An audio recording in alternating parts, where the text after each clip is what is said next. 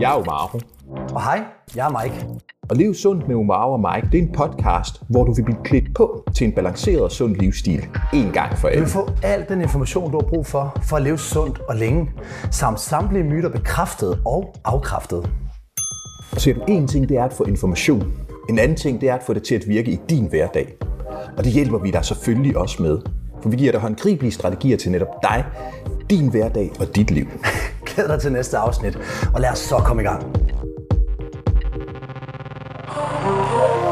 Vi skal jo til syvende afsnit, og det her afsnit, det handler om fedt.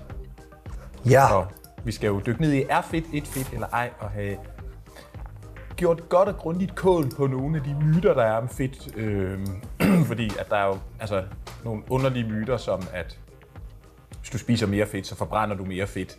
Hvilket Åh, ja overordnet set ikke er helt rigtigt. Og så nogle gange er der sådan en lille fli af noget sandhed i nogle af tingene, måske alligevel ikke, øh, eller at øh, fedt er årsag til alle hjertekarsygdomme og kredsløbssygdomme osv.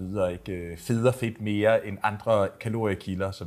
Det, det tror jeg, det må vi hellere få øh, taget fat i, så folk bliver klogere og faktisk forstår det vigtige, og også ligesom får en idé om, hvordan prioriterer man, hvor starter man henne, øh, og hvor langt skal man ned i detaljen, før det er nok for en, fordi mange måske har for travlt med at gå langt ned i detaljen, i stedet for at få det store overordnede på plads.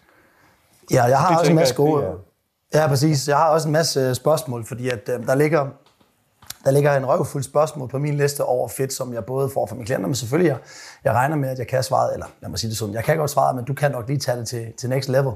Så det her, det bliver, det bliver en, en rigtig spændende podcast, fordi øh, fedt er jo den store røver i øh, mange overskrifters øh, hos magasinerne. Uha, uha, pas på fedtet, ikke? Og så finder man lige pludselig ud af, at der er faktisk, faktisk er rigtig meget fedt i en avocado. Nå, Ja.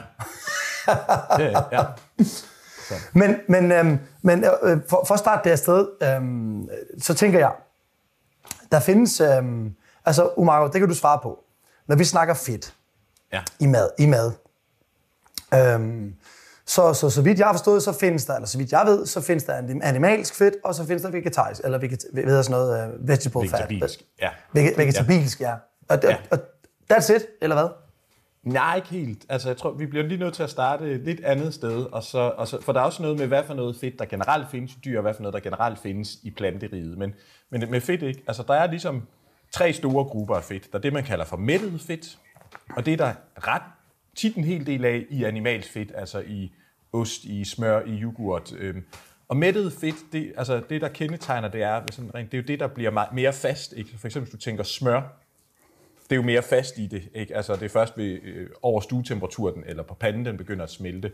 Øh, men for eksempel er der også en del mættet fedt i kokosolie. Den er jo også ret fast i det. Ikke? Øhm, som, ikke? Og mættet fedt er, øhm, det, det, det er noget af det fedt, som der i overflod, kun i overflod, måske bliver mere problematisk. Altså det første, man også skal tænke med fedt, det er i, i sundhedsøje med, der, er- det, er en, det er den mest energitætte kaloriekilde, så hvis der er et vægtissue, så bliver man jo nødt til at forholde sig til fedt i forhold til, hvor meget energi det bidrager med, øh, hvis man Præcis. skal reducere sit indtag. Men, men, men der er noget, der lugter af, at hvis man så skulle altså overfodre folk i kalorier med fedt, så er mættet fedt øh, måske lidt mere problematisk end nogle af de andre fedttyper. Så der er det, det er det, Okay. så det er det, man finder i de animalske kilder, men det er også det, man finder i kokosolie og i palmeolie. Øhm, Ja. ja. Det, man kan se det ved, det er, at, især, at hvis man stiller det, altså har det stående ved stuetemperatur, ikke, at så er det fast i det. Øhm, så er der umættet fedt, og i umættet fedt, der har man mono- og flerumættede fedtstoffer. Øh, så monomættet fedt, det er for eksempel det, man finder rigtig meget af i avocado, i olivenolie, øh, i mandler er der også en del af det. Og der kan også være en del monomættet fedt i dyr, hvis de er ude i naturen og bevæger sig meget. Så hvis man ser på det fedt, der er i et vildsvin for eksempel, og sammenligner med en øh, industrigris, så er der mere monomættet fedt i vildsvinet, fordi de spiser noget andet mad, øh, Ja. og lever anderledes og bevæger sig anderledes. Og så er der de flerumættede fedtstoffer, øh, og der er både dem, der hedder omega-3 og omega-6 fedtsyre i den gruppe, så omega-3'erne har vi jo hørt om, EPA og DHA, man finder i fisk og i fiskeolie og torskelever og levertræn, øh, og som der har nogle specifikke effekter sundhedsmæssigt. Der er også øh, den omega-3-fedtsyre, der hedder alfa-linolensyre. Den find, det er den plante omega-3-fedtsyren, så man finder den i hørfrø og hamfrø og chiafrø og valnødder og koldpresset rapsolie. Og så er der omega-6-fedtsyrene, hvor det, øh, de fleste af dem er i planteriget, Ikke? Øh, så man finder dem i sådan noget som solsikkeolie, man finder nogle af dem i valnødder, man finder nogle af dem i hamfrø, man finder nogle af dem i, øh, altså, i øh, hvad har vi mere, solsikke, tiselolie, øh, men også hvis man fik noget majsolie eller vindruekerneolie. Øh, ikke? Og så af, af omega-6'en, så er der den, der hedder arachidonsyre, som man ikke finder i planter, men som bliver lavet i dyr. Så, og, og både os mennesker, men også dyr spiser omega-6 fedtsyre, så kan vi lave en omega-6, der hedder arachidonsyre, som der også har nogle ret potente effekter i kroppen, der kan blive for meget det gode. Altså, så jeg okay. tænker også, hvis man tænker fedt og sundhed, det første er at sige, okay, hvis du har et vægtissue, hvis du vejer for meget, mm. så bliver du nødt til at forholde dig til, hvor meget fedt du, altså hvor meget energi du får ind, og så være klar over, at fedt er en relativt tæt, altså øh, det er den mest kalorietætte energikilde. Øhm, ja, så er vi tilbage, så, så er vi tilbage til, til det her, vi snakkede om, øh, hvor, hvor mange kalorier, der går per gram øh, indtaget. Lige præcis. Ja, ja, så, og, ja. og der var du så, vi snakkede om, at fedt er altså den per gram, som indeholder cirka 9 kalorier per, per yes, gram, ikke? præcis. Ja. Det er godt. Okay, altså, godt så. Det, det, altså, det indeholder lidt mere end dobbelt så meget energi per gram mm. sammenlignet med kulhydrater eller protein. Ja. Jeg sørger lige for at få, få lytterne med en gang imellem, så det, ja, ja. det håber jeg, jeg håber, ja, ja. I lige kan bære over med. ja, ja, det er, så, det er så godt. Så, så, det, så, så, det, så, det, det, det, så det, det er det første forhold til. Og så kan man sige, okay, vi ved, at relativt set, så er det nok en god idé at få monomættet fedt, altså sammenlignet med andre typer fedt og omega-3 fedtsyre. Fordi der omega-3 fedtsyre, de øh, har nogle effekter i kroppen, de bidrager til, at der er bedre regulering af inflammation, så hvis man har en masse af sådan nogle reaktioner, smerter i led, hvis der er noget gigt osv., så, videre, så kan det at få nok omega-3 fedtsyre bidrage til, at kroppen er lidt bedre til at holde styr på det, så de her betændelses- og irritationsreaktioner ikke bliver så voldsomme. Vi ved, at omega-3 fedtsyre gør noget ved blodet, så det ikke er lige så tykt flydende og ikke størkner lige så nemt, øh, så det virker lidt, de virker lidt blødfortyndende. Vi ved, at byggemateriale i hjernen, især den, der hedder DHA, øh, altså som man kan se fra dyreforsøg, hvis, hvis dyre unger ikke får DHA i fostertilstand og tidlig i livet, så bliver de altså lidt tungnemme, og det påvirker dem negativt kognitivt. Så vi ved, at de der omega-3 fedtsyre, så DHA, de er rigtig vigtige for hjernefunktionen og alt det, der foregår herinde.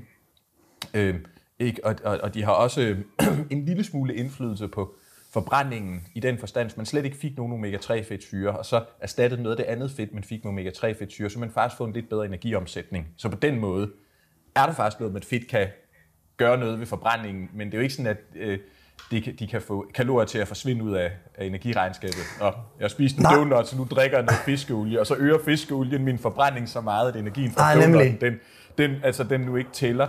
Ikke? Øhm, men der er ikke nogen tvivl om, at sådan sundhedsmæssigt, det der med, at omega-3-fedtsyre sørger for at få dem gennem kosten, øh, eller alternativt kosttilskud, ikke? men altså at få dem, det betyder noget for sundheden. Det kan vi se, det er også derfor, man har offentlige anbefalinger, der hedder, at man skal have, bør få to-tre fiskemåltider om ugen på grund af omega-3-fedtsyrene, fordi ja, hvis man ja. får mindre end det, så begynder det at tælle negativt på folkesundheden. Men så, der kan godt være folk, der har glæde af at få mere end to-tre fiskemåltider om ugen, hvor det gør noget mere end bare at, at forhindre en øget sygdomsrisiko. Ikke? Så, øh, så det, det er der. Og, og, så, og, så, og så det der monomættet, det er også interessant i, også når vi begynder at tale om hjerte og kredsløb og i forhold til kolesteroltal og overforkalkningsprocessen. Øhm, ja. Ikke? Altså, altså, så, så der, der er også noget med at tænke, at, når vi taler om, sundt fedt, så sørg for at fokusere på, at du får monomættet fedt, du får omega-3 fedtsyre, og også får omega-6 fedtsyre, altså de flere mættede, og så øh, mættet fedt, altså vi skal ikke være panisk ræd for det, det er også det, man kan se fra forskningen, at ideen om, at mættet fedt i egen hånd gyldigt er ansvarlig for overforkalkning og for højt kolesteroltal og alle hjertekarsygdom og sådan noget, det hænger bare ikke sammen. Nej. Men i for store mængder, igen, altså, så er det nok mere problematisk. Dengang vi talte, i det afsnit, vi talte om kalorier, hvor jeg fortalte, at der er nogle studier, hvor man har prøvet at overfodre folk. Nej, det var faktisk, da vi talte om fedme øhm, og, mm. og vægt og kropssammensætning. Ja, så er studier, man så overfodrer folk i, altså med fedt, så alt efter hvad for en type fedt de får, så sætter det sig forskelligt. Så hvis man overfodrer folk 1000 kalorier i mættet fedt, så er mere af det sætte sig dybt og centralt, og derinde, hvor det er farligt, hvis man overfodrer dem med fedtet fra avocado, mandler, oliven, olivenolie, øh, hørfrøolie, øh, fisk, fiskeolie osv., så, så vil det også, de vil også tage på, altså fordi de jo får 1000 kalorier for meget døgnet. Ja, ja, ja, ja. Men det mere det vil sætte sig herude subkutant i underhuden, hvor det er mindre skadeligt. Øhm. Og, det, og det er værd at tage med, for det, og, det er, og det er en mega god point, det der, Omar. Fordi, og grund til, at jeg afbryder lige her igen, du ved, jeg... Ja, ja, det, det gør du bare. Det. Ja, det er, jo, det er jo næsten min rolle. det, er, det er altså, for helvede, det er, jo, det er jo ikke en monolog, det er en dialog jo, øh, mellem os to, og så også gerne, at øh, lytterne gerne skulle føle, at vi faktisk også har, har en dialog med, med, med alle jer, der lytter med, at de også har en, vi har en dialog med jer. Jeg føler, at jeg er lytterens talerør, for jeg kunne forestille mig, at nogle gange så sidder, så sidder der en lytter ud og tænker, hvad fanden snakker han om, når han kører afsted? Men det er skide godt meget. Men det, det, der er ret spændende her, det er jo, når, øh, når jeg går ind og, og arbejder med, min, min, med mine specielle vægttabsklienter, øhm, så, øh, så er der to ting, det du lige har sagt. Og det er for eksempel, der er rigtig mange, der siger, øhm, for eksempel så laver jeg et makrosplit, som hedder 40-40-20. Men i princippet så er det et balanceret makrosplit, fordi at 40% kulhydrater, øh, 40% protein og 20% fedt, jamen fordi at fedt har dobbelt så meget energi i sig, så er det bare procentmæssigt af, af det, man skal have. Det, det giver mening i balanceregnskabet. Og nummer to, ja så, så er der rigtig mange af mine klienter, som, som, som virkelig ikke forstår, at, at, at fedt kan komme fra andre kilder end smør. Altså, mm, forstå ja. mig ret, de, de har sådan en, øhm, når jeg siger de, vi, også jeg havde engang, man har så sådan en forestilling om, hvor at fedt, det er den der gule klump, man sidder øh, og kigger på på Google, som kommer fra et menneske, det er fedt, hvor man så ja. siger, nej, det, det, det er altså også på den avocado, du, du smider på din havregrød om morgenen. Ja. Øhm, og, og den vil jeg hellere have, at du tager flere af, end du tager øh, selve fedtranden fra en entrecôte. Ja, så ofte, ja. som, som du gør. ikke. Og, og, og grunden til det, synes jeg er et rigtig god point, det er det her med, at det sætter sig, som forskning viser, øh, nogle andre uheldige steder, hvis man tager mættet fedt. Det var jo en ny information, ja. øh, så, så, så den fik jeg faktisk tilbage for et halvt år siden, øh, for ja. jeg begyndte at forstå fedt bedre. Ja. Men for mig var det jo sådan, for mig var det sådan, ej hvor vildt, fordi jeg har til vane, jeg har til vane personligt at spise øh, mere af øh, avocado, mere, jeg spiser ikke så meget mættet fedt. Nej. Så, uh, som vane. Og, ja. og, og, og, og derfor så har jeg, jeg, jeg tror det er derfor, at blandt andet, at min sundhedsbarometer kunne være øh, forholds, forholdsvis god. Det er blandt andet en ja. årsag. Ja. Men bare det at give mennesker den samme mængde fedt, men andre fedtkilder, det vil du mene ja. vil gøre dem sundere? Det, det, ja, eller det gør dem sundere, eller, det, eller, gør, eller i hvert fald eller, eller gør det mindre usundt. Altså fordi der er jo stadig, hvis du billede 3 dl olivenolie hver dag, ikke? Altså, det er ja. ret meget energi. 1 deciliter, det er omkring 100 gram. Øh, altså, så, så lige, øh, 1000 kalorier næsten. Ja, ja, ja, ja, og det er jo så per deciliter, ikke? Så, så, så, så er vi oppe på sådan noget 2700 kalorier bare i olivenolie dagligt. Ikke?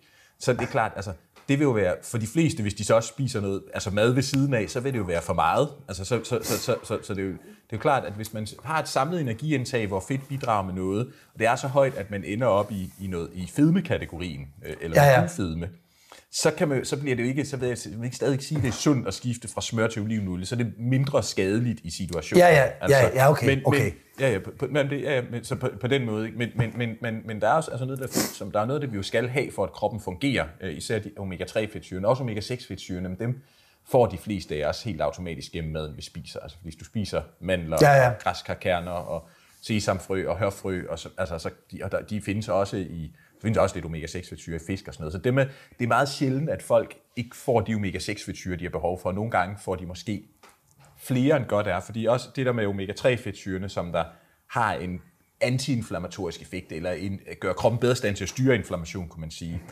øh, den omega-6, jeg talte om, der hedder arkidomsyre, den bliver brugt til at lave signalstoffer, der skruer op i forhold til inflammation. Så det vil sige, hvis man får meget få omega-3-fedtsyre, rigtig mange omega-6-fedtsyre, så kan man så godt have en krop, hvor hvis der, der skal mindre til, før der kommer inflammation, eller først der kommer inflammation, så bliver reaktionerne kraftigere, end de burde være. Ikke? Gotcha. Så den der balance, den, men igen, så skal man tage det i store hele, for så tænker folk, at omega-3 og omega-6-balancen, det er, det er det eneste og vigtigste i forhold til en krop, der er mere inflammeret, end godt er. Men altså, hvis du slipper rundt på 20 kilo for meget fedt i kropsvæv, så jeg garanterer dig for, at det fedtvæv, det larmer mere inflammatorisk end den helt perfekte omega-3-6-balance. Ikke? Ja. Altså, så, så, så, så, så, så, så, så der igen, der er nogle, der, der, vi har sådan de her overordnede ting, som man altid skal have fat i, og så når man har fat i dem, så kan man begynde at kigge på nuancerne, hvis der er behov ja, for det. Lige nøjagtigt. Du, vi snakkede om i, uh, i vores uh, sidste afsnit, afsnit 6, um, øhm, der snakkede vi om, uh, hvad sker der? Det synes jeg var ret interessant. Og jeg faktisk tænkt på i går, uh, eller da vi snakkede om det den dag, så snakkede jeg, så tænkte jeg, okay, når vi spiser kulhydrater, ja. så bliver det nedbrudt til sukker og blodsukker, ikke? Yes. Hvad sker der så, når vi spiser fedt og marv? Når vi spiser fedt, det, det fedt, der er i maden, det kommer øh, lagret som noget, der hedder triglycerider. Det vil sige, i kødet, i kokosolien, i øh, avocadoen osv., uanset mm. hvad det er for den type fedt, der er i, så kommer det i sådan nogle grupper af tre, det kalder man triglycerider, så hvis man forestiller sig, at man har tre fedtstoffer, det kan være vidt forskelligt, hvad det er for nogen, så sidder de på øh, sådan et glycerolskelet, Og så når de kommer ned i tarmsystemet, så skal man klippe fedtet af, altså for det skal man ikke optage det. Så i fedtfordøjelse, det man gør, det er, at man har de her pakker af træ, og det er vidt, altså hvad for nogle fedtstoffer, der er blandet sammen, det kommer an på, hvad for noget mad det kommer fra. Så ja. klipper man ligesom fedtet fri, så man kan optage det, og så ryger det ud i, øh, i bliver det optaget af tarmsystemet, ryger lymfebanen, og så kommer det så ud i blødbanen, øh, og så bliver det jo enten sendt øh, ud i væv og muskler, der bruger det aktivt. Øh, det kan blive sendt ud i fedtvæv og lagret som energi. Det kan også ryge ned i, ind i, altså i leveren og blive lagret dybt inde i de indre organer. Ikke? Og noget, fordi noget af det her fedt også bliver brugt som byggemateriale i vores celler, så kan det selvfølgelig også gå fra blødbanen til vores celler. Det er også derfor, det er vigtigt med noget af det her øh, umættet fedt, ume, øh, monomættet fedt, omega-3 og omega-6, fordi udenom alle vores celler, der sidder en hende, en cellemembran, og den består i høj grad af fedt. Det vil sige, den type fedt, man spiser, har indflydelse på, hvordan cellemembranen har det. Øhm, ikke? Det er også okay. en af grundene til, at det er vigtigt at få nogle af de her øh, fedtstoffer, som der er mere flydende, eller fedtkilder, der er mere flydende ved stuetemperatur, fordi de gør simpelthen, at cellemembranen bliver mere fleksibel. Hvis man skulle bruge en analogi, ikke, så forestil dig mættet fedt, det er jo sådan helt fast og pakket, så forestil dig, at hinden udenom celler, den består af noget, der er sådan helt fast og rigidt, altså ikke, øhm, ja. kontra den består af noget, der er let og flydende, ikke? Altså, hvis man, hvis man nu skulle bruge som sådan en analogi til at sige, hvis nu at du forestiller dig, at du er en celle, så vil din hud være cellemembran. Det er jo ligesom hinden udenom. Og ja. forestil dig så, at din hud den er lavet noget materiale, hvor der er helt vildt stift, så du kan kun bevæge dig ligesom Robocop på en virkelig ikke kontra. Du har ja. hud, der er som smidig og så videre, så du kan... Brasil- brasiliansk, brasiliansk ja. salsa-danser. Ja, så derfor så har det, altså fedt, fedtet, man, fedttypen, man, fedtet, man spiser, har simpelthen indflydelse på, hvordan cellerne har det, sådan helt grundlæggende. Øhm, okay. Ikke? Og, og, det, og derfor skal, skal vi selvfølgelig have nok af det fedt, der skal bruges til at smidiggøre cellerne osv. Men det er altså ja. altså ikke nødvendigvis 3 dl olivenolie og, øh, øh, og, og, og to, øh, tre spiseskefulde fiskeolie hver dag. Så meget behøver det slet ikke at være for, at, at, at, at tingene kører, man er velsmurt, om man kan kalde det for det. Øh. Så har jeg et andet spørgsmål. Det er pissegodt det her. Og det, jeg, har mange, jeg, sagde, jeg sagde fra starten, at jeg har mange spørgsmål, så you just get ready, my friend. Jeg er klar. Uh, fordi jeg har spist min omega-3 fedtsyre, så jeg, jeg, der er smurt på øverste etage. Ja, det er godt. Ja, men det er godt. Det er altid godt. Jeg har også fået min uh, grøntsagsshake. Der kommer flere og flere grøntsager i. Det er kraftigt med godt. Så. Uh, hvad hedder det? Nej, okay, fordi jeg, øhm, jeg har tænkt mig at lave et eksperiment på et eller andet tidspunkt. Ja. Og, øh, og, og det, det, det er, du har sikkert set, øhm, hvad fanden, Oversize Me, den har du set, ikke? Hvor han tager på med ja. en masse junk food. Yes. Ja. Øhm, og, og jeg havde tænkt mig bare lige for at gøre, og det er jo fordi, at igen, jeg er meget vægttabsfokuseret, jeg er meget, ja. øhm, jeg, jeg er meget øhm, øh, fokuseret på, på det mere, øh, på det plan, som ikke går så meget i dybden med at få folk til at forstå yes. livsstilsforandring, ikke? Ja. Øhm, mm. og, og, og, og så når der kommer nogle rigtig, rigtig nørdede mennesker, som virkelig har brug for dybdegående ting, så sender jeg dem til dig.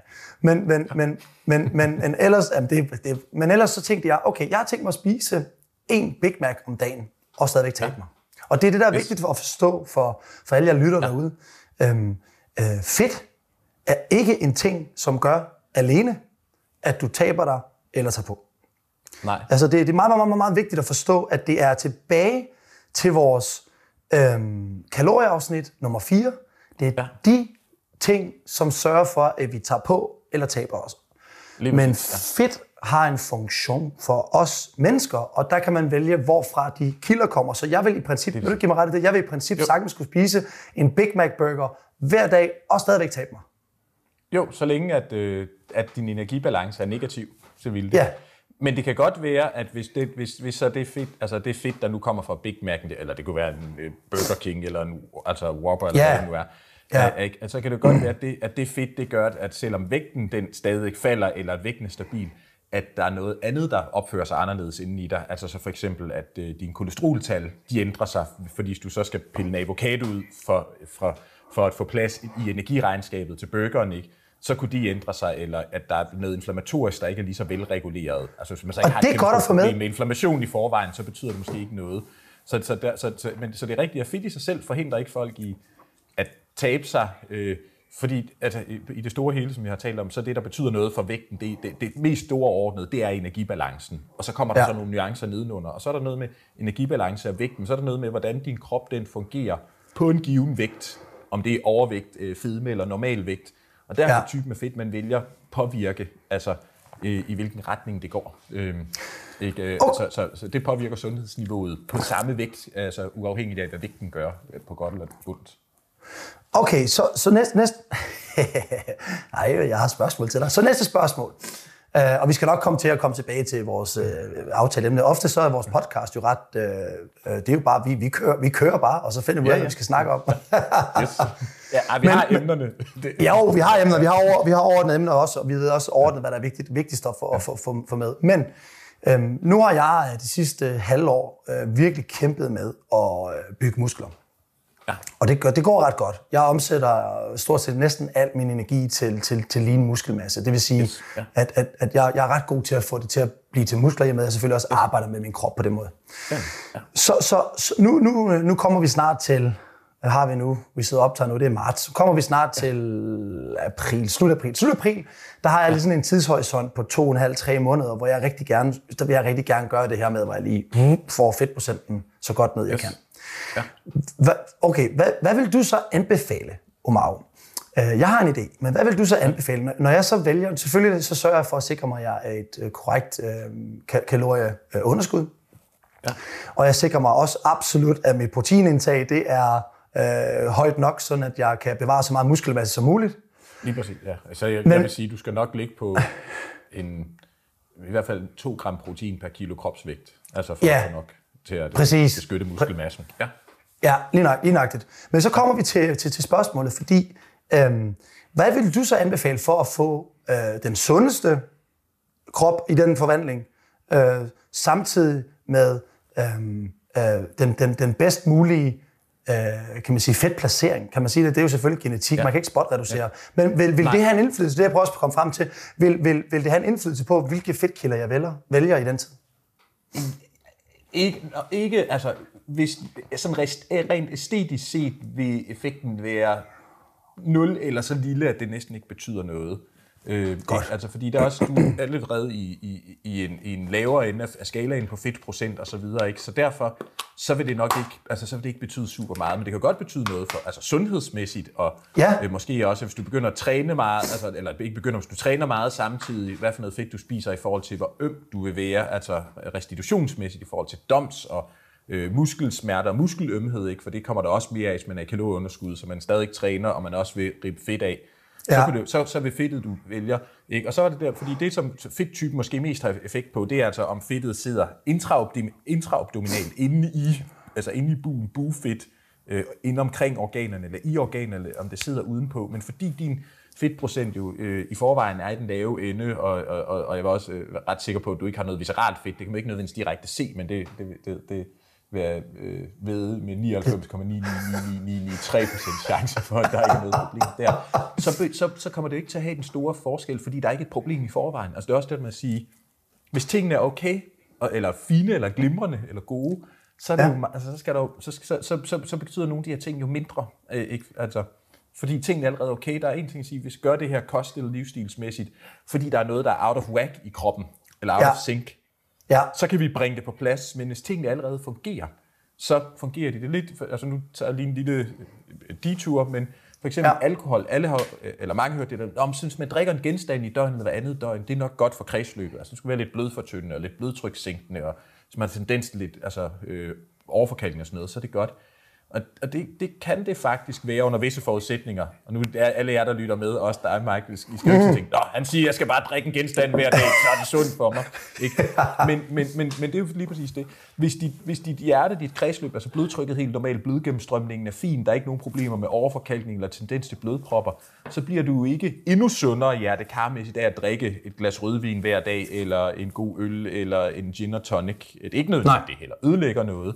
Ikke? Men hvis nu du har lidt forhøjet blodtryk, eller har lidt tendens til blodpropper, mm. så kunne den der ene portion alkohol, altså øh, øh, dagligt eller hver anden dag, faktisk godt have en positiv effekt, så længe du ikke har drukket for meget tidligere. Ikke? Ja. Så der er også noget med at sige, fordi du ligger ret godt, så vil det, altså, så vil det ikke gøre noget til gengæld, fordi det talte vi også om tidligere, det der, kan man spot reducere? Egentlig ikke, men alligevel kan du i den forstand, at hvis du har rigtig meget visceralt fedt, der sidder dybt inde, så kan du godt få kroppen til at tære på det først ved at bevæge dig mere, øge intensiteten, ændre fedtkilderne, du får, og måske også kigge på mængden eller typen af, kulhydrater i din kost. Altså Ja, ja. øh, for, at, at præ, for præferentielt at få øh, fjernet noget af det fedt, der sidder de farligste steder først. Øhm, Ja. ikke? Men det, er jo- det er jo mere en sundhedsmæssig effekt. Øhm, Og det var det, jeg mente, og det er fandme en god point. For, øj, hvor jeg elsker, du siger det, for det er, øhm, for jeg, jeg er jo et, ah, jeg vil ikke sige, at jeg er et godt eksempel, men jeg er jo det her eksempel, som, som, som mange mennesker ikke kan relatere til. Jeg ligger, altså jeg ligger ret ekstremt på, på, på, på, på kurven, hvis man kigger på, ja. på, på det æstetiske, men også hvis man kigger på, på det, den, den, den krop, jeg har behandlet i mange, mange, mange år. Ja. Jeg har jo levet forholdsvis øh, godt efter sundhedsskalaen ikke? og kramfaktorerne. Ja. Øhm, og, og, og så får jeg, når jeg får klienter ind, som ikke har gjort det, så er det jo så, at når, når de så læser nogle af mine Instagram-opslag, hvor jeg siger, du kan sagtens spise en burger hver dag. Men der siger jeg, men i et vægttabs, altså i et vægttabs øje, altså øje, øje så, så kan du sagtens det. Men hvis du har ledet af burger og ledet af pomfritter og led af mættet fedtsyre i alt for mange år, og du er et helt andet sted hen, hvor det ikke er dit vægttab, vi kun skal fokusere på, men det er også din sundhed, ser yes. så kunne det være en rigtig, rigtig god idé, at du både er i kalorieunderskud og tænker over de fedtkilder, du indtager. Lige præcis, ja, ja, lige præcis. Fordi okay. det er klart, altså, at øh, fordi hvis, I, hvis øh, på celleniveau, som man skulle bruge den analogi, at, øh, at ja. det hele det er bygget, du er stivtet helt stift, ja. så skal ja. der ligesom nok noget, øh, noget til, der, øh, giver den der brasilianske dun, dun, dun, dun, øh, og, og så videre. Ikke? Altså, øh, så, på, så på den måde kan sige, så giver det jo mening. Og man kan også sige, hvis man har for, altså en person, der har spist for meget og spist ret usundt, så har de måske på sin vis brugt hele kvoten også mange kvartaler frem. Altså nu skal vi vende tilbage til det med alkoholen, så hvis du har drukket for meget i en lang periode tidligere, så bliver det ikke sundt for dit kredsløb at drikke den der ene genstand, heller ikke selvom du har lidt tendens til forhøjet blodtryk, eller blodpropper, eller overforkalkning, fordi altså der har du allerede fået alt for meget, så du har akkumuleret en helt vild skade af det der alkohol, ikke? og den er du langt fra, du er langt fra færdig med at afbetale, altså, mm. eller afdrage den regning. Ja. Øh, så, okay. så i, i den sammenhæng, eller, og så vil man også gerne sige, jamen hvis nu man øh, er en situation, man bliver nødt til at ligge i energiunderskud, så bliver man jo nødt til at starte med at prioritere, med den energi, man har plads til, så bliver man nødt til at starte med at prioritere, hvad er det, jeg skal have for min sundheds skyld, altså så man fylder ja. op med det først, og så siger jeg, hvad er der plads til? Øh, ikke? Og, det, og det er derfor nok, at sådan en øh, 80-20 eller en 90-10-regel passer meget godt, at hvis man er i en situation, hvor man skal forbedre sin sundhed, og ikke, altså, og, og, og, og nu er vægttab øh, og, og, og kropssammensætning, der er målet, øh, ikke? altså intention, det man sigter efter, så, øh, altså, så sige, jamen i hvert fald 80% af den energi, du så har tilbage, plads til, den bør du bruge meget bevidst og målrettet på nogle ting, der er sunde, få nok protein, få nok grøntsager, nok bær, nok mm. frugt, øh, få nogle sunde stivelseskilder, få nogle sunde fedtstoffer, og så har du plads til 10-20 procent af alt muligt andet, øh, ikke fordi det også skal være sådan, at livet er til at leve, man, at leve, man ikke synes, det er urimeligt, ikke? Og, og, og, og, og nogle gange, hvis man gør ting forbudte, så bliver de så satans interessante, at man lige ja, præcis ja, ja. ikke kan holde sig fra dem. Og det er jo vidt forskelligt fra person til person. Er der noget, man bare skal holde sig væk fra, eller skal man faktisk bare have mentalt tanke om, jeg må godt, så kan det være, at man slet ikke gør, eller muligheden for at få noget.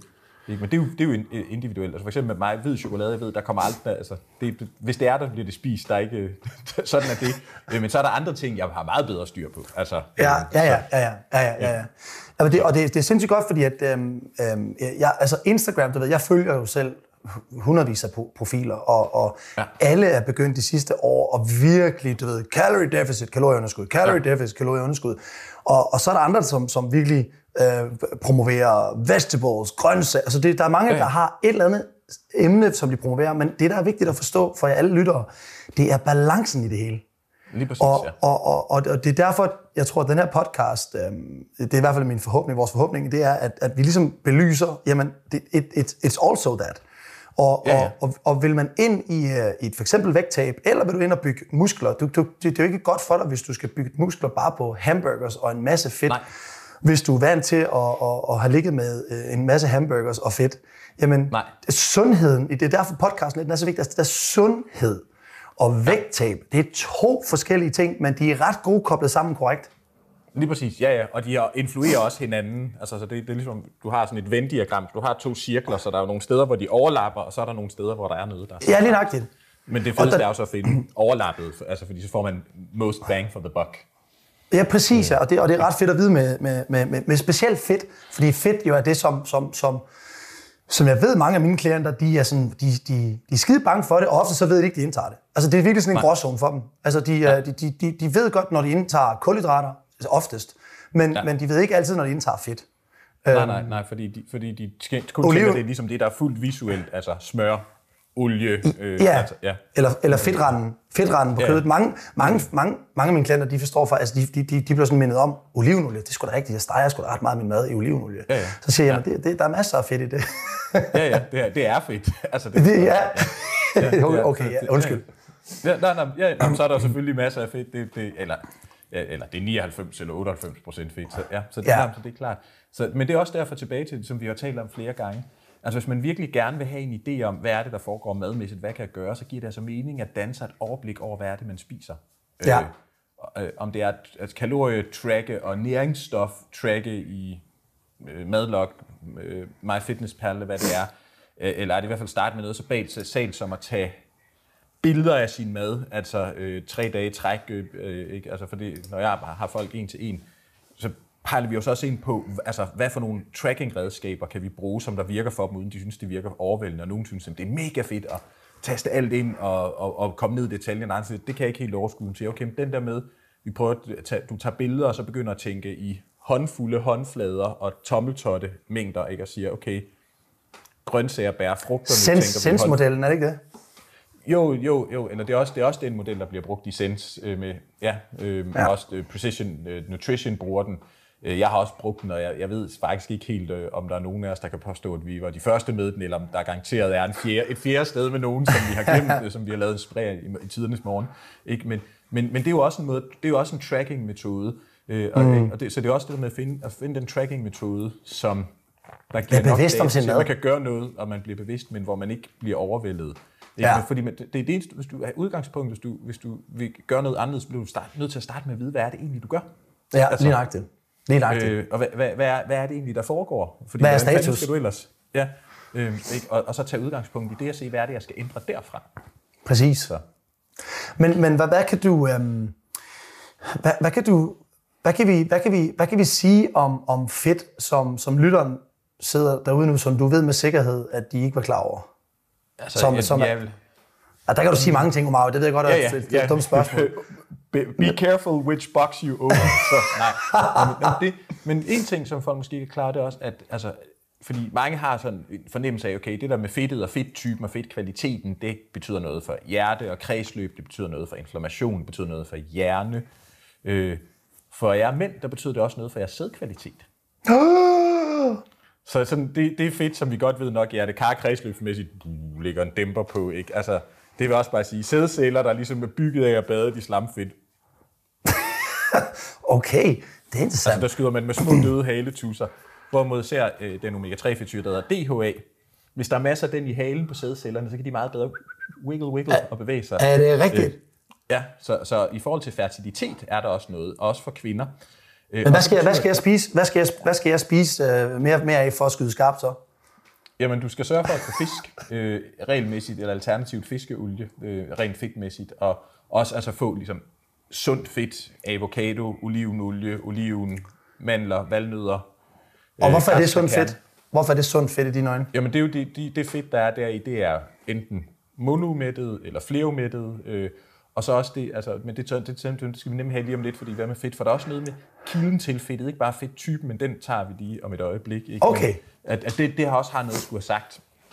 Ikke? Men, men, men, så det vil være noget, der er sundt. Altså, og også det er jo alt sammen noget, vi tænker godt for kredsløbet. For ligesom, der er ligesom noget blod, der skal et vist sted hen, hvis man skal skyde med de små haletuser. Ikke? Altså, hvis, ikke, hvis ikke man kan få, hvis, hvis kredsløbet er rigtig dårligt fungerende, så kan du ikke få blod nok ud i den, så kommer den ikke op stå.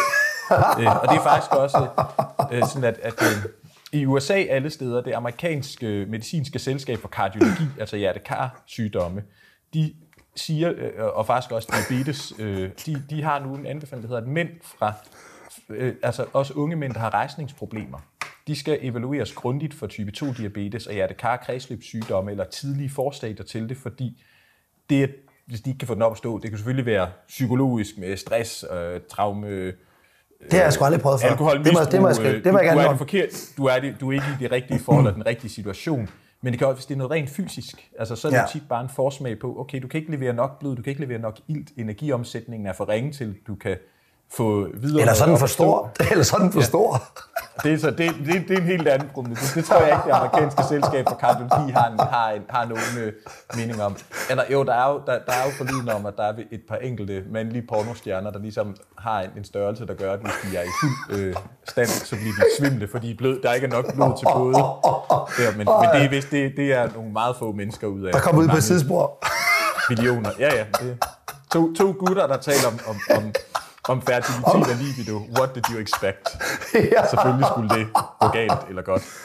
Okay, Nej, okay. så, så, så, så, ikke, så, så der, det, det, er, det, ikke, så det er der. Øh, øh, men, og så fedtet, det, fedt, det har faktisk også ret stor indflydelse på fordøjelse, når man kan se, at typen af fedt påvirker sammensætning af adfærden af tarmbakterier. Øh, mm. Så en af de ting, som man også, det er, at folk de spiser rigtig meget usundt fedt. Øh, altså, Mættet. Mættet fedt. Så, så, ja, ja, eller, men, øh, eller, ja, eller sige mere, altså, men- fordi der, du kan også godt få mættet fedt i en ki, øh, altså form, hvor det ikke er usundt, men hvis du spiser rigtig meget øh, ekstra fedt kød, øh, øh, smør, fed ost, øh, og, men også usundt fedt som sådan nogle, altså alle de der billige, hårdt stigte ting, så du får alt, der var nede i frityrgryden og så videre. Ah, ja. Så, så, ja, så, så øger det faktisk optaget af det, der hedder LPS for tarmsystemet, lipopolysaccharid, også noget, der hedder endotoxin. Så det er sådan nogle kedelige ting, der bliver lavet af tarmbakterier, som der trigger immunforsvaret, og de er fedtopløselige, så, man, så det man ses, man spiser rigtig meget af det fedt, vi i overflod vil definere som usundt, så som om det trækker mere noget affald ned fra tarmen ud i blodbanen og ud i kroppen, som immunforsvaret så reagerer på.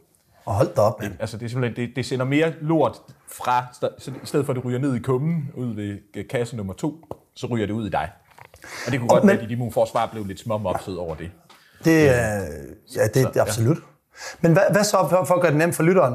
Hvis de skal, hvor skal de prøve at spise mere af, og hvad skal de prøve at spise mindre af i fedt-kategorien? Jamen, jamen i fedtkategorien, altså sige, spis mere af, men uden at få for mange kalorier selvfølgelig, Ja, ja. af nødder, frø og kerner, og mand, altså så mandler, græskarkerner, sesamfrø, hamfrø, hørfrø, avocado, oliven, olivenolie, fisk, skalddyr og rovn. Øh, ikke? Det, vil være, det vil være, altså få mere af det, og så øh, holde igen med øh, de, altså, de her meget mættede, koncentrerede fedtkilder, kokosolie, øh, ikke, øh, palme, palmeolie. øh, Kokosolie. Ja, og det er der det- mange, der på med- næsen over, tror jeg. Ja, den, den, vi, kan, vi kan lige uh, debunke og rebunke kokosolien om lidt, ikke? Men, men, og, så, og så det der med at ligesom tænke, altså jeg vil sige, der, der, der er paleo, og så er der bacon paleo. Øh, ikke? Og en Ja. bacon paleo, var det sådan et, den, den giver simpelthen, eller den giver for de fleste ikke særlig meget mening, så sådan noget, at du er proaktiv, så skal du have mega meget fedt, altså du ved, så skal du have øh, bacon med bacon fedt på og så videre, ikke? Det skal man fandme skære ned på for, for stort Ja. set alle. Øh, ikke? Og så er også noget med at tænke, meget af den mad, der er sådan fastfood perspektiv, den bliver ret fed, altså fordi pomfritter, du har ligesom kogt dem i fedt, de har Ja. suget fedtet til sig, eller chips, som jeg ved, der er nogen, der har, det er deres nemesis, og Waterloo, og så videre, ikke? At, øh, Det er altså min... at, øh, at, at, ja, ikke? altså de, de, de suger jo også, så der kommer man til at få meget til, og så også, når det er det der mad, der er stigt hårdt, de brankede, altså både, at maden kan være branket, og, ikke, eller fedtet også begynder at blive harsk og branket, det er jo også noget skram. De der brankestoffer, de er altså de er noget skrammel og noget skrummel. Ikke? Så, Okay, så derfor, godt at vide. Så, så, det, det, så, så, så, så ligesom være opmærksom på det og holde igen med det. Øhm, ikke? Præcis. Og så synes jeg, fordi man har den, jamen hvad med kokosolie og hvad med keto? Altså vi bliver også nødt til at tale om keto. Ej, men den glæder jeg mig til. Den tager vi bagefter. Tag, tag kokosolie først. Ja, det er der rigtig mange, der ved, jeg blev overrasket over, for jeg snakker også om den. Ja, Nå, men så det man skal jo tænke med kokosolie, det er, at det er jo lige så energirigt som alt muligt andet, så derfor, så lige så snart man har en situation, hvor man har behov for at altså at, at mindske sit energiindtag, fordi man øh, har øh, øh, brugt øh, hele bufferen og mere til, jamen så kokosolie, det kommer jo til at, altså det, det, det, hver spiskefuld er 135 kalorier eller sådan noget. Øh, det er ikke. Så prøv lige at knalde tre spiskefulde ind. Yes, der var øh, over 500 kalorier. Det er, eller ikke, et, et, det, altså, velkommen til, øh, hvad ved jeg, en time på en spændingscykel i nær dødsoplevelses-tempo, eller deromkring, øh, medmindre man kan spænde ekstremt hurtigt. Så kan det være, at det 500, kun er 35 500, 500 burpees, hvis der er nogen, der har prøvet at tage 10 burpees. Ja, også, ja, for eksempel. Ikke? Øh, Og hvis man er, hvis man er et lille bitte øh, fjerlet type, kan det godt være, at det faktisk er 1000 burpees, fordi at øh, energi... Ja, lige nøjagtigt. Man flytter. Ja, ja. Så, ikke, så, så, så, så, ikke, så, så derfor så... Øh, Øhm, ikke? Og fordi så er det sådan noget, jamen kokosolie, det er jo øh, øh de her MCT'er, der er i øh, mellemlange mættede fedtsyre, og de øger forbrændingen sådan noget. Ja, ikke, de kan være, at de er lidt nemmere at forbrænde end andet mættet fedt, så de, det er lidt mindre tungt, altså som energikilde. Men det er jo ikke det samme som, at det, altså det er lidt tilbage, som det vi talte om protein, at protein har en effekt på forbrændingen, men det kan så ikke øge forbrændingen så meget, at det får andre kalorier til at forsvinde ud af energiregnskabet. Nej, nej, så det kan godt være, at man tog og gav folk øh, 100 kalorier i smørfedt øh, eller i baconfedt, kontra 100 kalorier i kokosolie, at så vil energiomsætningen være lidt mere smooth og lidt hurtigere med kokosolien, men det er jo for helvede stadig 100 kalorier. Det er det. Det er Altså, det, der er vigtigt at forstå. Det, det, det, det, det, det, det slipper man bare ikke udenom. Nej. Øhm, ikke? Så, så, ikke? Så, den, så, så der, og kokosolie har, kan have negative effekter på kolesteroltal. Det har det ikke. Øh, Det er jo også forskelligt, hvordan vi responderer på mættet fedt og kolesteroltal. Det er ikke lige så heavy duty som baconfedt øh, eller ren smørfedt, øh, eller øh, hvis du ligesom bare smeltede noget cheddar, og så lød fedtet smelte af og, og fik det. Det, ikke- det har ikke lige så hæftige effekter på total- og LDL-kolesterolen som ikke? Men, men det har stadig noget påvirkning, så, så det, jeg har en del klienter, som der kørt godt på med kokosolie, fordi de siger, at forbrænding, og der er også med fordøjelse af kokosolie, kan godt nogle gange hjælpe med at mindske væksten af uønskede mikrober nede i tarmsystemet, lægge lidt et låg på, øh, hvem det er, der, der bor dernede. Ikke? Mm. Men så, så har de kørt rigtig meget kokosolie, de har kørt bulletproof coffee med kokosolie oh. og måske smør i. Nu ryger du over i keto, kan jeg høre.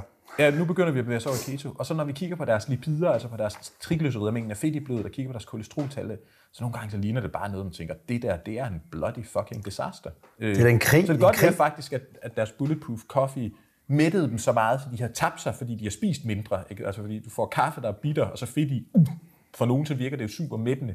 Så på den måde har det måske virket for nogle, men så er problemet bare, ja, når vi lige kigger på, hvad det er for noget fedt og nogle kolesterolpartikler, der cirkulerer rundt ude i blodbanen på dig, så Præcis. er det måske ikke det helt vildt heldige på den lange bane. Nu skal I sgu lytte godt med her, venner. I skal fandme ja. høre på den gode Omaro her, fordi at det er så misforstået, mange af de emner her. Ja. Så det er god information, det der Omaro. Det er det ja. Og, så- og så også det, altså, fordi kokosul, der er også nogle, nogle gange folk, de siger, jamen det, det er jo, hvis det, det øger, altså fordi det forbrændes, noget af det mættede fedt, der er i kokosul, forbrændes lidt mere effektivt end noget af det mættede fedt, man finder i smør og sådan noget. At så, så begynder folk at sige, jamen så hvis du har lavet stofskifte, så skal du bare spise kokosolie. Men vi skal lige adskille forbrænding og stofskifte er ikke det samme, så det er også Nej. en myte. Hvis du laver stofskifte, så hjælper kokosolie på det. Nej, kokosolie forbrændes det er lidt mindre gumpetungt brændstof end visse andre typer mættet fedt. Men der er ikke noget, der supercharger. Hvis du har et, altså lavet et stofskifte, så din skjoldbuskirtel ikke virker efter hensigten, det kan kokosolie på ingen måde ret op på. Altså, Nej, og det, og det kan forbrændingspiller heller ikke. Altså, det er ingenting, der kan. Nej, nej, det er lige præcis det. det. Det eneste, man skal have i mente, det er, at det, der er lidt interessant ved kokosolie, når vi tager den, det er, på grund af, at det er mættet fedt, der er i, det er dem, i høj grad det, man kalder for mellemlange mættede fedtsyre, så ser det ud som om, at du kan lave lidt ketonstoffer på kokosolie, uden at fjerne alle kulhydraterne, eller uden at faste. Så det kan måske, og jeg siger måske, have en lille effekt på hjernen, fordi hjernen bruger helst glukose, men den kan også bruge ketonstoffer. Og nogle gange, så er der nogle tilstande, hvor at hjernens evne til at bruge glukose, altså blodsukker, ikke er særlig god.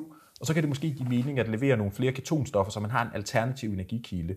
Øhm, så der kan, der, kan- der kan være nogen, og det ved jeg, altså fra mine klienter har jeg cases, og det er jo, det er jo ikke endegyldig evidens eller studium, det er nogle interessante enkelte historier med folk, der så er begyndt at få en spiseskefuld kokosolie dagligt for eksempel. Og så er det selvfølgelig, hvis de har haft behov for at styre kaloriemængden, fjerne det andet sted. Ja, ja. Jeg siger, at de har oplevet, at det gjorde, at der var lidt mere, altså det, det gav lige lidt mere stabilitet og ro og funktion på øverste etage. Mm. Så der kan godt være noget, men det er jo, altså, I et Det stort, kommet- et, et stort billede, så, så du, du taber dig ikke af at spise kokosolie, du taber Nej. dig af kalorieunderskud, og kokosolie er absolut ikke sundere end andet olie. Man skal bare Nej. huske på, at der findes cases, hvor kokosolie kunne være brugbart som værktøj, men der skal du altså virkelig vide, hvad der sker med din krop, før du Ja. kan vælge at og så give den konklusion. lige præcis, ja ja, og så skal du stadigvæk ja. fjerne noget andet, kvæde et andet sted, hvis folk ellers ender i energioverskud. Og så er der jo Lad os prøve- keto. Åh, ej ja. Må jeg, må jeg ikke starte med den? Må jeg ikke starte med den? Må jeg ikke starte med den? Jo. Ej, jeg, jeg tager, prøv at, det er så godt det her. Jeg, får, jeg tror, dagligt får, dagligt får jeg øh, mindst fem henvendelser på Instagram omkring, Mike, ja. hvad, synes du om, hvad synes du om keto? Ja. Og det er, jo, det er jo sådan et kæmpe spørgsmål. Så tager jeg selvfølgelig øjehøjde med at sige, at det, jeg, jeg snakker jo rigtig meget om vægttab, og jeg snakker rigtig meget ja. om kalorier. Så tænker jeg, jamen, hvis, hvis, du, hvis du tænker på keto som, som, som vægttab, så synes jeg, keto er noget lort. Ja. Øhm, og, altså i den forbindelse. Og øhm, lad mig forklare til alle jer lytter, hvis I ikke ved, hvad, hvad keto er. Det kan Omar så også underbygge, tror jeg. Men keto er jo, at man, at man fjerner kulhydrater og spiser fedt og protein. Er det ikke korrekt? Jo, og faktisk heller ikke må få alt for meget protein. Fordi Okay, så ryger man godt så. ketose. Ja. Så, så, Lige nøjagtigt. altså, Og- så, og- ke- ja, ja. Ja, og tanken, og tanken er så, at, og det her, det, nu siger jeg, hvad folk hører, og hvad jeg ja, hører. Yes. Ja. Tanken er, og det her det er så vanvittigt, folk siger, du spiser fedt, og så forbrænder fedtet dit fedt. Og så tænker jeg, ah, nej, fordi at, altså, du skal jo uanset hvad være i kalorieunderskud. Og så siger folk, der har været på keto i tre uger, og det her kommer den, så siger de så, jamen jeg har tabt mig tre kilo. Og så er det så Mike siger, ja, men har du kigget på din kropssammensætning, hvad du har tabt? og og er, det, er, er det fedt, du har tabt, eller er det væske? Fordi tilbage til kulhydrater, hvor vi snakker om væskeophobning, så ja. er det højst sandsynligt væske, du har tabt med keto. Og nu yes. får du lov til at snakke om keto, for det er noget vrøvl, at folk taber Ja, sig ja. mere af keto. Ja, nej, lige præcis. Det, det, det, det, det, lige præcis. Altså, så det der du kan heller ikke, altså fordi det, der sker i løbet af de første tre uger, at du gør noget, det siger jo ikke noget om, hvad der sker på den lange bane. Altså, øh, du ved, øh, der er sikkert også nogen, der har øh, haft et øh, coke-misbrug, der synes, det var sjovt de første to-tre gange, og derefter så begyndte det at blive lidt nedrøv. Altså, Ja. Det kan man ikke bruge, altså, det kan man jo ikke bruge som, som argument for det. Nej, så, så, så keto gør ikke noget ekstraordinært for vægttab. Altså fordi så siger, ja, men øh, øh, når folk er på en ketogen-diæt, så forbrænder de mere fedt. Ja, de, det er rigtigt, at det er klart, fordi at mindre af den energi, du, der kommer ind, det er kulhydrater og andet, den er fedt, så procentuelt, at de, altså, de kalorier, der bliver forbrændt, så vil en større procent af dem jo blive fedt. Men det, Ja. hvis, hvis, hvis depoterne derude stadig er fyldt, så, så brænder du ikke mere af. Det er også det, folk de tror, men prøv, det fedtet brænder du ikke af ude i fedtvævet. Det skal du først have trukket ud af fedtvævet, og det kræver kalorieunderskud, og øh, bevægelse kan også skubbe til hurtigere, at man dræner øh, flæskedepoterne mere effektivt. Og så skal det sendes hen til noget væv, der er fysiologisk aktivt, der kan forbrænde det, muskler, lever, hjerne, hvad det nu er. Så det kan godt være, at af den mængde energi, der er ude i blodbanen tilgængeligt, når du er på en keto-diæt, at så er der en større procent af det, der bliver fedt. Altså der er forbrændt, der bliver øh, omsat, der, der, der, hvor kalorierne kommer fra fedt. Men det siger jo ikke en skid om, hvad der sker ude i depoterne. Nej, Nul, niks, ding dong, dynamolygte. Men det er rigtigt for nogle, sådan en keto-diæt, udover der er det her vægttab initielt på, øhm, altså øh, fordi man taber meget væske. Nogle bliver rigtig mætte på keto, så derfor virker det, fordi de så bliver så mætte, så de laver et kalorieunderskud. Jamen, så og, det, og det er jo en anden side af sagen. Det er jo ikke, Ja, det er jo ikke, det er jo ikke keto, det er jo mæthedsfornemmelsen. Lige præcis, ja ja. Men det er rigtigt, at der er nogen, der føler sig meget mere mætte ved at fjerne kulhydraterne, skal ned på kulhydraterne og øge øh, mængden af fedt. Så hvis det er det, der er redskabet for en til at få en, altså en, en mæthedsfornemmelse, så man kan lave et energiunderskud, så man skal tabe sig, så er det Så jo er det smart, fint. så er det et smart redskab. Ja. Men det er bare noget andet, jamen det er fordi, du i ketose, så forbrænder fedtet ligesom, altså sig selv, du ved, ligesom, jamen du skal bare fyre en proteinshake indbords, efter du har spist en donut, så proteinet, det øger forbrændingen så meget, den der donut den Nej. forsvinder, og du også lige river øh, 3 kilo fedt af din krop i løbet af to uger. Ikke? Altså, Nej. nej, nej, Du, nej. du så taber dig virkelig- kun... Ja, undskyld. Ja, go ahead. Ja, man taber sig kun af energiunderskud. Du taber, og det, I bliver nødt til at og vi, og vi kommer til at banke det ind måske øh, ja. 80% af vores afsnit her. Du taber kun fedt, hvis du er i kalorieunderskud. Og, og det er den eneste måde, det fungerer på. Alt andet, du hører fra, hvem pokker du hører det fra, it's a lie, er, eller ja. så er det en dårlig forklaring. Men, Ja, ja men, eller, også, eller også så er det folk, får dig til at gøre noget, som der skaber kalorieunderskud. Det kan godt være, at de siger, at det ikke er det, der er fokus på, men resultatet af, hvad du gør, ja, det er er kalorieunderskud. stadigvæk et kalorieunderskud. Ikke? Ja. Og så kan det så gøres på sundere eller mindre sunde måder. Altså fordi sundheden og energi, fedtmasse hænger sammen, men sund, de er også separate, som vi talte om. Ja. Altså, men det vil også sige, du, så, så, så, jo, så, så, på den måde, så er der jo nogen, hvor i, i kropssammensætningsøje med virker en ketogen diæt, eller også hvis man altså, har diabetes, så kan man jo også øh, altså, ret hurtigt få blodsukker under langt bedre kontrol øh, Ja. ved at køre ketogen. Øh, ikke? Altså, øh, og der er faktisk der er en vild case, og igen, en case er ikke endegyldig, nu skal jeg gøre det, med en familie, der har en teenage-dreng med type 1-diabetes, ikke type 2, der ligesom er den mere livsstils øh, miljøinducerede, men type 1, som, og de kører ham på sådan en øh, sund keto, kalder de det for. Og det gør faktisk, at han næsten ikke bruger noget insulin. Nu er der helt sikkert nogen, der får kaffen øh, galt i halsen, Ja. eller hvis man er type 1-diabetiker, stikker insulinpinden ind i øret i raseri. Det er jo ikke sikkert, at det her er nu løsningen for alle, og han, diabetes er ikke gået væk, men de har så været i stand til, ved at køre ham på meget få kulhydrater, og så en del fedt, men primært fra sådan noget avocado, oliven, valnødder, fisk, ikke? så har de ham sådan, at han, at han bruger, og så bevæger han sig rigtig meget, han bruger ekstremt lidt insulin i forhold til, hvad man forventer for en type 1-diabetiker. Kun omkring 10% af det. Fordi der kommer meget lidt blodsukker ind, så behøver du selvfølgelig heller ikke lige så meget insulin til at regulere blodsukkeret. Nej. fordi jeg skiftede energikilden. Ikke? Okay. Og, sige- og vil også sige, der er jo nogle steder, hvor sådan en ketogen diæt, den har, igen har en, måske har en, sin kliniske berettigelse. Altså, Ja. Så øhm, Og det, og det er rigtigt, og, men det er også, der, og, der, og det er også vigtigt, at derfor, når man, når man, når man snakker en keto-diæt, nu snakker jeg, jeg snakker jo kun om myter i forhold til vægttab. Ja, og, ja, og, og, ja, ja, ja. og jeg møder altid en eller to kommentarer, hvor jeg siger, ja, ja, men det har jo en god effekt, hvis så siger jamen, det ved jeg godt, det har, men det, har- det har jeg bare ikke nogensinde snak, snakket om. Altså, vi snakker, Nej, hvis vi nej, snakker nej. vægttab. En ting er sundhed, og husk nu på, at sundhed er individuelt. Din ja. sundhed, og er, er, er ikke en anden sundhed altid. Der skal nogle forskellige reds- redskaber til, ikke? Øhm, selvfølgelig den al- almindelige generelle sundhed kan vi godt alle sammen pege på, men vi er jo nogle forskellige mennesker, der har levet nogle forskellige livsstile, har nogle forskellige sygdomme, nogle forskellige skavanker, og der skal nogle forskellige redskaber til. Lige præcis. Og der kan være nogen, hvor en, skal vi sige, en intelligent keto kunne være rigtig god. Altså der er, vi, vi ved, det er jo sådan gammelt kendt, at ved, ved epilepsi, øh, hvis den ikke rigtig responderer på medicin eller andet, så ja. Ja. er der nogen, der får, får det langt bedre på en ketogen diæt. Der er også øh, øh, lavet et enkelt studie herhjemme. Jeg, kan, ikke- jeg tror, det er blevet publiceret. Øh, jeg har i hvert fald fået lov, jeg kan i hvert fald huske, at jeg fik lov til ligesom at følge med bag sidelinjerne, hvor man havde øh, øh, personer med svær Tourette øh, Nej. på en ketogen diæt, øh, så, øh, hvor det faktisk også havde en effekt. Men det er et eller andet givet med et skift med energikilde til hjernen øh, i, i situationer, hvor at hjernens energiomsætning måske ikke fungerer normalt, så, man så, siger, så prøver vi at levere den anden energikilde, som hjernen kan køre på, der er ketonstoffer. Mm. Det giver jo mening. Så der kan være noget, ikke? Og, og, og, og, og som sagt, som en, en slags grøn keto, altså hvor du kører primært fedtet fra plantekilder, og så spiser masser af, eller spiser stivelsesfattige grøntsager, sådan noget spinat og broccoli og kål og asparges.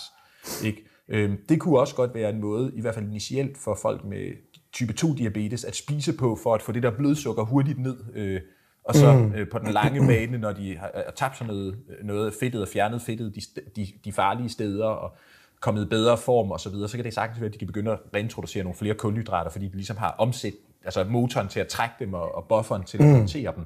Ikke? Men der kan jo godt være nogle ting. Og så er der også, og det her, nu taler vi igen stadig på eksperimentalstadiet, men der er også øh, nogle studier, hvor man har kigget på øh, i forhold til forbindelse med kemoterapi.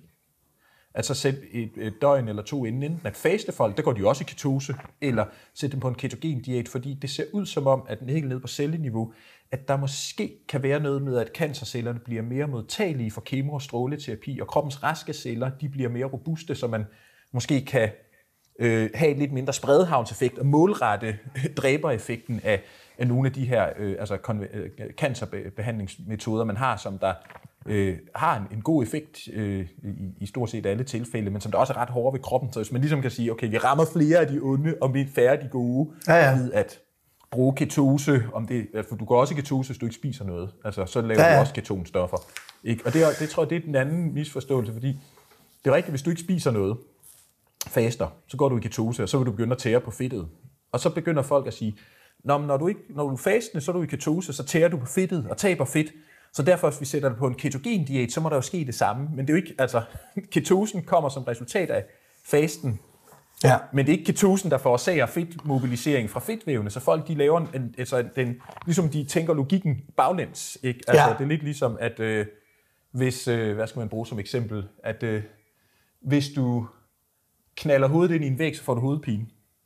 Og så laver folk enten en, en, en, en, en logik, der hedder, at øh, når du har hovedpine, skal du knalde hovedet ind i væggen, eller at lige så snart der er en væg, så får du hovedpine og banker hovedet ind i det. Men det er jo ikke sådan nødvendigvis sådan, det hænger sammen, selvom væggen spiller en rolle i, i, øh, og I hovedpine, ikke? Men, Ja, ja, ja. Øhm, altså, så på, så på den måde, ikke? Og så igen, det, altså, jeg har set folk, der har kørt keto, der har haft nogle lipider, altså mængden af fedt og kolesterol og sådan noget i blodet, hvor man bare tænkt, det der, det er ikke, det er ikke godt. Øh, og jeg kender også til cases, hvor man så har kunne se, hvis man har lavet scanninger af deres kar, altså halskar, hvor der faktisk er kommet øget forkalkning. Så er der også nogen, hvor der ikke er sket noget, altså hvor keto har været det helt rigtige, øh, og deres lipider er blevet bedre. Ikke? Øh, Men, men der er vi igen ude, det er noget personligt, individuelt be- Ja, ja. Øh, noget andet end almen sundhed. Alle skal gøre sådan her. Øh, og, øh, ikke? og så er der også, der er også rigtig mange, der taler om keto og siger, jeg er keto, fordi jeg ikke rigtig spiser stivelse og sådan noget. Så siger, men faktisk, så, hvis man får for meget protein, så ryger du også ud af ketose, fordi protein kan du bruge til det, der hedder gluconeogenese, altså det vil sige, aminosyre fra protein kan du bruge til selv at lave blodsukker ude i kroppen. Så for eksempel, når man skal køre sådan en ketogen diæt til epilepsi, Ja. så det, der er udfordringen for, med børn, det er, at, øh, fordi, også, altså, at, at, øh, at, fordi de ikke må få for meget protein, øh, fordi så begynder de selv at lave noget blodsukker, så de ikke rigtig ketose. Altså nogle gange, så hæmmer det deres vækst, fordi de faktisk ikke får helt nok protein til byggemateriale, ah. og så har man sådan fanget mellem, okay, det har effekt på epilepsien, men De vokser ikke. de ligger, de ligger i den hele tiden lige i øh, røven i vandskorpen højde af vækstkurven. Ja, Øh, ja, ja, ja. Så der er også rigtig mange, der tror, de er keto. De er ikke en skid keto, fordi de kører rigtig meget kød og fisk og æg ind, så de får simpelthen for meget protein. De er low carb, Ja, præcis, men de det er ikke keto. I keto, nej. Det er sgu et viderevar derude, altså. Det er, det er, sgu godt, Ja, ja. Det er godt, det er godt, vi har dig, Omar. Uden dig, hvad skulle vi så være i sundhedsskalaen? Det ved hva'? jeg ikke. Så. ja, uden os og mange andre, tror jeg også, vi kan bidrage. Ja, det er rigtigt. Selvfølgelig der er Ja, ja. masser derude, som er gode til at hjælpe. Jeg tænker, um, jeg havde spørgsmål, det var, inden, det var, det var mere keto. Og de spørgsmål, jeg har været frem, det, det er spørgsmål, jeg har fået fra, fra en masse klienter. Jeg vil bare helt til sige til alle sammen, jer der sidder og lytter med her, øh, hvis der popper et eller andet frem hos jer, som I godt kunne tænke jer, at vi svarer på, så er vi altså tilgængelige på vores øh, Instagram. Og, ja. og der er I mere end velkommen til altid at skyde spørgsmål afsted til os. Lige præcis, ja. Øhm, Så jeg tænker, det, det vi også måske skal have fat i, det er, øh, som jeg nævnte før, der er noget med, altså typen af fedten, der er også noget med, hvor fedtet kommer fra, der har en rolle. Og så måske også, fordi altså noget af det, vi, som vi ikke lige har rørt ved, det er, som jeg synes er super vigtigt at få med, det er, altså, hvis vi taler om noget fedt, der er goddamn motherfucking evil, så er det transfedtsyre. ja, Så transfedtsyre kommer, når man bearbejder plantefedt og hærder det, så man prøver at få det, altså planteolie og plantefedtstoffer til at være faste ligesom smør. i Margarine? hy- Ja, det kommer an på, hvordan margarinen er lavet, så, øh, ikke, så du kan få ret mange transfedtsyre øh, i margarine og bagemargarine og sådan noget, og de er en katastrofe. Altså hvis vi taler om noget, der molekylært set er den her og den her, så er transfedtsyre virkelig problematiske. Øh, og, og, og hen i Danmark, nu sidder du så i Spanien, men her i Danmark, der har vi øh, alt fra midt-90'erne, der sagde man simpelthen, vi ved fedtmæssigt noget af det, der er rigtig slemt, det er transfedtsyre. Så der blev lavet, jeg tror det var i 94 eller også 92 lovgivning, hvor man sagde, vi, der må ikke være nogen transfedtsyre i maden i Danmark, heller ikke i bearbejdede plantefedtstoffer, eller der må kun være meget få. Det er faktisk Rik Bjerregaard, hvis jeg kender historien fra, det var den, Arne Astrup, han er en af dem, der er med til at lave en del af forskningen, kunne sige, de der transfedtsyre, de er motherfucking evil, hvis vi skal tale om en komponent i maden, der har liv, altså på, på samvittigheden og forårsaget dødsfald. Og det var dengang Rik Bjergård, hun var fødevareminister, og, øh, og, og, ikke, og, og så, så fortalte han hende om det, med, og embedsværket sagde, ja, nej, jo ikke, og så rit hun og øh, en kontant dame, så hun sagde bare, det der, det skal være forbudt, og jeg er ret ligeglad med, hvad I siger, om I synes, vi skal have flere rapporter og mere forskning, og det, det blev så bare kørt igennem, øh, om som er enige eller ej, men sundhedsmæssigt har det fandme betydet noget. Så transfedtsyre, men det er næsten, du får dem næsten ikke i Danmark, heller ikke selv, du får margarine og så videre, fordi der har man simpelthen sagt, at der må, de må ikke være der. Men der er mange andre steder i verden, hvor man får margarine, hvis man får øh, bage, altså bageværk med sådan noget bagemargarine, og hvis man får meget bearbejdet olie og fedtstoffer, så vil der være transfedtsyre i. Og de, de dannes, når man kemisk, industrielt bearbejder de her fedtstoffer, for at få dem til at blive ligesom faste og udsætter dem for ret hæftige processer. Og det er noget skræmmende. Ja. Og så er harsk fedt også noget virkelig møg. Altså så fedtstoffer, der har været overophedet og overopvarmet, så de ligesom har brændt på.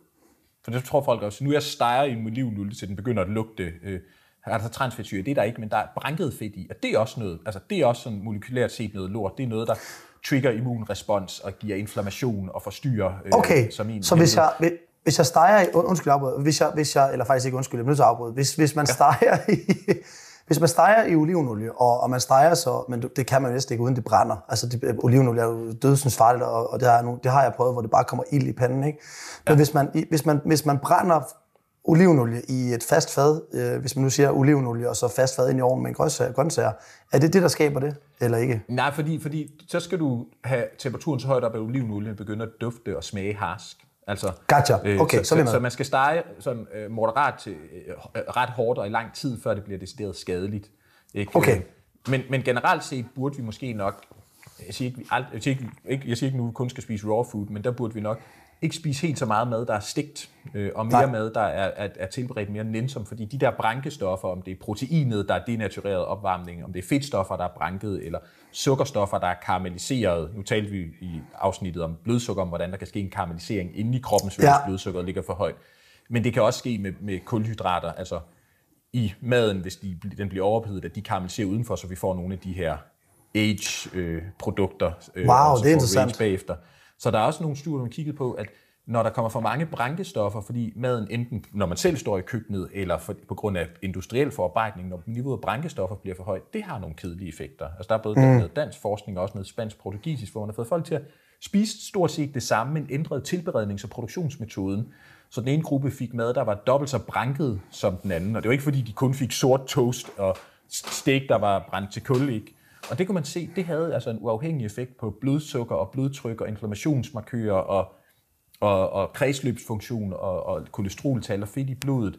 Øh, fordi da, når belastningen af de der brankestoffer blev for høj, så begyndte det at have negative effekter sundhedsmæssigt. Mm.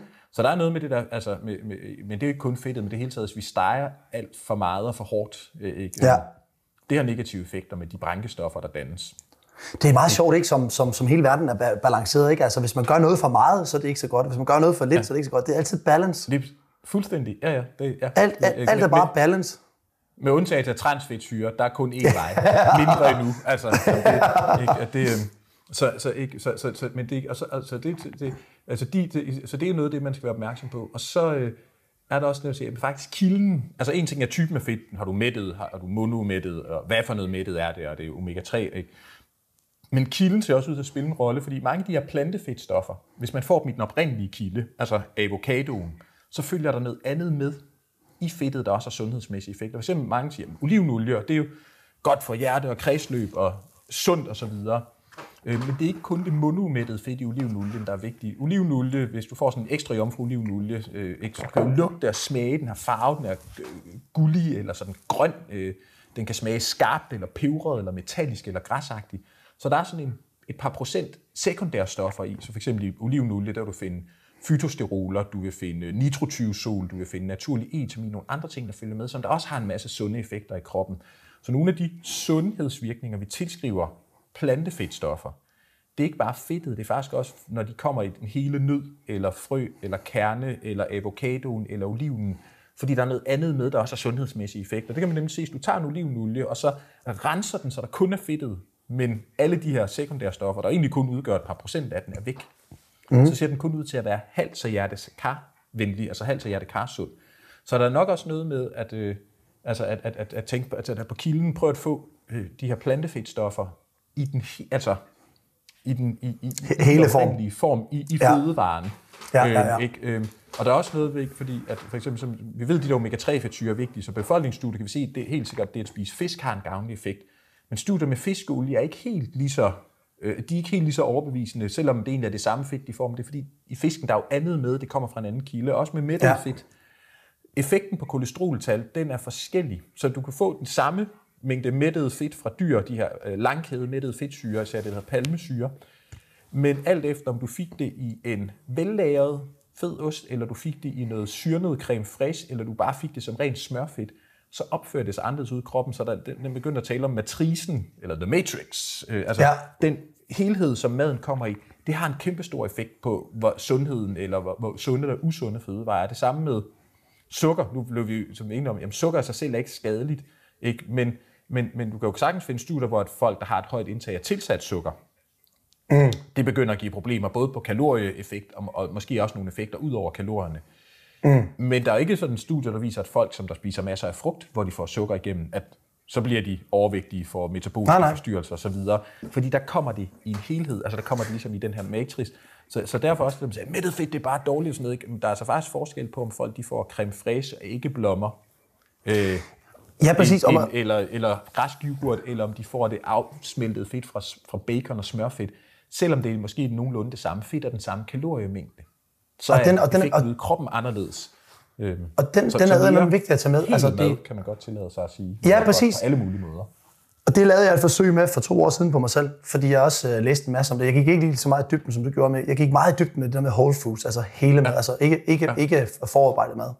Lige præcis, ja. Øhm, og, og det brugte jeg et år på at, at mærke, ja. mærke altså, og jeg brugte den i der, hvor jeg virkelig var øh, busy, altså I was a busy person. ja. Øhm, jeg har aldrig stoppet med øh, at lave så meget whole food, som, jeg- som, jeg, som jeg gjorde for det år af. Aldrig, fordi ja. at min energiniveau steg. Øh, jeg, altså, jeg kunne mærke det på alle områder i min krop. Hvordan den ja. reagerede på træning, hvordan den reagerede på stress, hvordan den reagerede ja. på, på alt. Øhm, ja. så, så, så whole foods, den, den, den, ja. den holder jeg 100% med dig om. Og der, der, det er jeg sgu glad for, at du lige, øh, at du lige fortæller her også, for det tror jeg, der er rigtig mange mennesker, der kan, der kan få noget gavn ud af. Virkelig. Den er god. Ja, ja det, det er det. Og det betyder ikke, selvfølgelig ikke, at man aldrig nogensinde må spise noget, der er bearbejdet eller raffineret. Men, men, Nej. Men, men, men at, at, at det er en god idé at sørge for, at maden som udgangspunkt består af hele fødevarer, ingredienser og råvarer. Ja. Øh, og så det andet, det er noget, man tilvælger bevidst. Mm. Fordi så ved man, hvad der foregår, og der man siger, at det giver stor nydelse eller livskvalitet. Det er fint, så gør det bare, det ikke drukner alt det andet. Men, men det er jo også et af de trends, vi, altså hvad er noget af det, vi klart kan se på studier på kost ernæring og sundhed, det er, at når folk begynder at spise for mange af de her hyperprocesserede fødevarer, som vi har talt om tidligere, altså de her meget bearbejdede, industrielt bearbejdede øh, fødevarer, så klapper fælden. Altså så begynder det, det at gå galt. Og det er både noget med, at det er nemt at komme til at spise alt for meget, altså at spise for mange kalorier den her mad, den mætter ikke, den er let tilgængelig, du kan få rigtig meget ned hurtigt, fordi du næsten ikke skal tygge det, det ikke fylder noget. Men mm. det er også noget med fraværet af noget, alt det her helhed, altså der er mad i, i hele fødevarer, der er en større mm. helhed, den går tabt, når vi splitter det ad i atomer, og så prøver at sætte det sammen i en eller anden fancy boks, eller tube, eller emballage bagefter. Øhm. Så. Jamen, ja. Så ved jeg ikke, er der mere, vi skal have med om fedt? Det, jeg tror, vi har Nej, været rimelig godt omkring. Ja, jeg, altså, tror, jeg, tror, jeg, tror, det vigtigste, jeg tror, det vigtigste, som, som, som, som jeg tænkte, jeg, at vi skulle give jer kære lyttere, det var at forstå fedt. Ja. Øh, og, og forstå øh, lidt omkring, hvad der er sandt og hvad der er sundt. Øhm, ja. og, og, og det, som jeg håber, I alle sammen har fået, fået med herfra, det er, at, at prøv at se, om I kan vælge jeres fedtkilder bevidst. Ja. Og, øh, og, og prøv at se, når I så vælger jeres fedtkilder. Det gør jo ikke noget, som sagt, at vælge noget fedt fra en hamburger, men vær bevidst omkring det. Ja. Øhm, og så prøv at tilføje øh, nogle af de lidt mere sundere kilder, som er meget omtalt. Det, der tror jeg, så er I godt dækket ja. på til fedt. Ja, lige præcis, ja. Og så tænk I, at stadig fedt har en energiværdi, så hvis du har behov for at lave et energiunderskud, fordi du skal tabe noget kropsfedt fra et sundhedsperspektiv, eller selvfølgelig hvis du har et æstetisk mål med det, så er det også helt fint. Så husk, fedt er stadig det mest energitætte, så derfor ja. så bliver du nødt til at forholde dig til, hvad det er for noget fedt, du spiser. Ikke bare rent sundhedsmæssigt, men også energibalancemæssigt. Præcis. Og at hvis du er i gang med et vægttabsforløb og spiser sundt, men ikke rigtig taber dig, eller din, din vægttab lige pludselig stagnerer, så skal du måske også kigge på noget af det sunde fedt, du spiser, at se, at det er der, der ryger. Det kan også være andre kilder, altså det kan være, at du spiser flere dadler, end du tror, du spiser ikke et par, du spiser et par pakker.